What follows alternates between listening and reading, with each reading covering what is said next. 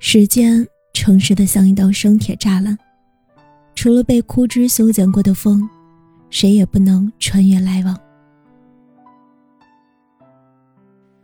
今天想问一下，你们高中时期最大的愿望是什么？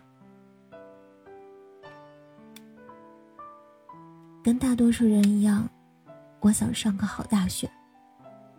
除此之外，我还有一个愿望，在我的世界里疯长，逃离他们。那时我们班里有个女生，性格很好，和班里的男生们打成一片。她不但和男生处得好，和班里的学霸女生也玩得来。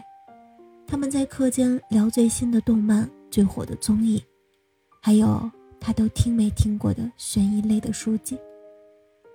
我尝试过融入他们，但每次一开口，大家应和两句，没一会儿就陷入了沉默。我只好转过身去，盯着书本，后悔自己的笨拙和无知。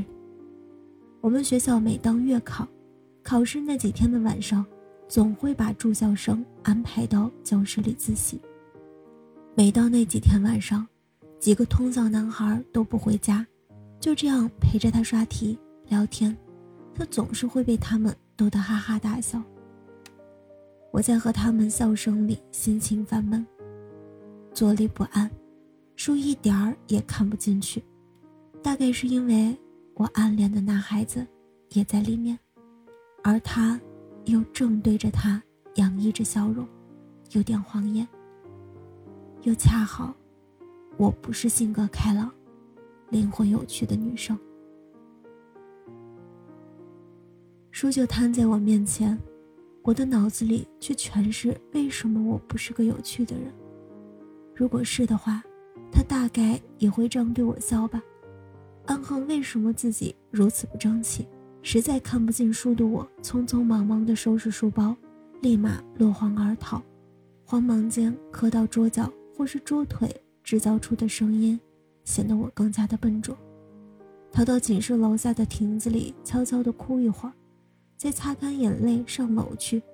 摸黑开了门，找到自己的桌子，在没有来电、尚且黑暗的寝室里开着台灯学习。又赶在室友回来之前抢先洗个澡，把衣服洗完，然后上床拉上窗帘，再看一会儿书睡觉。高中时期的我，对部长得很好看，很会穿衣打扮，性格很有特点。他每天晚上要开着灯跟朋友打电话，一直到凌晨两点，嘻嘻哈哈，聊一聊八卦。我有了床帘但是还是偷光，只好戴上了眼罩，塞上了耳塞，可我还是能听到他的声音。就这样挣扎着，直到睡着。我很想跟他说。能不能不要晚上打电话了，不要开灯，到凌晨。可是我不敢，我不想承认，是因为他长得好看，很会穿衣打扮，性格很有特点，而我样貌平凡，性格懦弱，灵魂无火。我在他面前毫无底气。我不是特别聪明的那种人。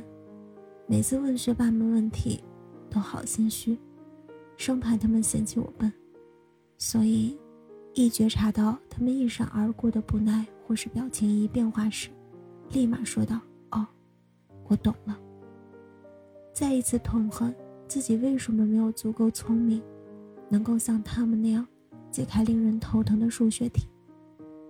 幸运的是，我的确已经逃离了他们。曾经幻想过无数次，如果我可以像他们那样，我是不是也可以很受欢迎？等我步入大学以后，我的世界可以只有我自己，我有认认真真的一步朝着自己的目标迈进，并把一个个目标都实现。在我通过了某些考试并得到了证书之后，很多同学看到我的成绩后，他们说：“你真的好厉害。”我其实愣了一会儿。他们说的人是我吗？我什么时候也成为了别人口中厉害的人物了？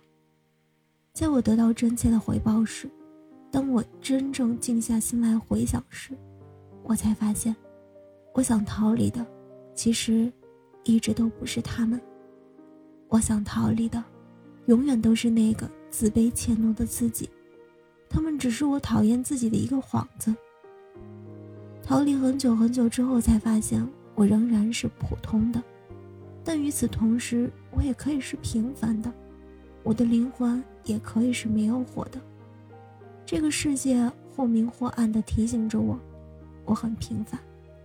比如说，普通人该怎么摆脱？又比如说，普通女生适合的妆容。可那又怎样？这一点也不能影响到我。现在让我回头看过去，再问我还讨厌以前的自己吗？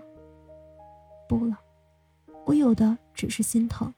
心疼当初那个小心翼翼的自己。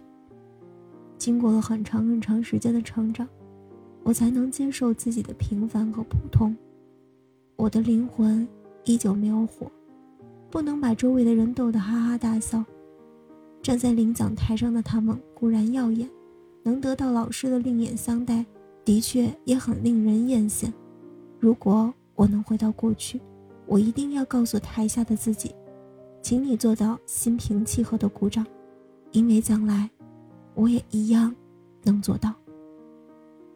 我总觉得每个人都会有那么一段自卑的时候，接纳自己才是最重要的。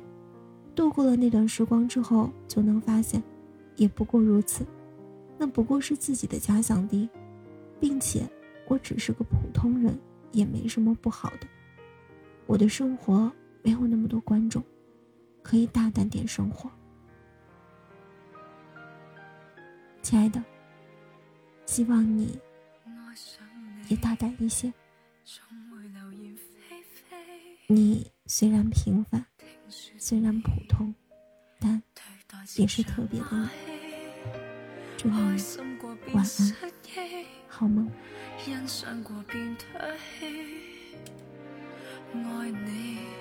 同时亦要真自己，仿似悬崖上恋爱，其实有多精彩，全凭自欺欺骗我赢得到爱，危墙下的爱，承受太多。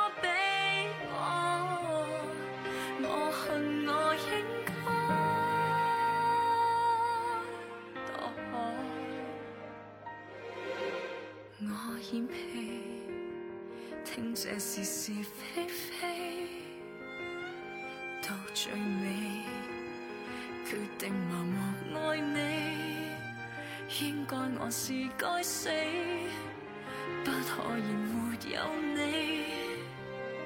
留言替你尽力倒转黑白。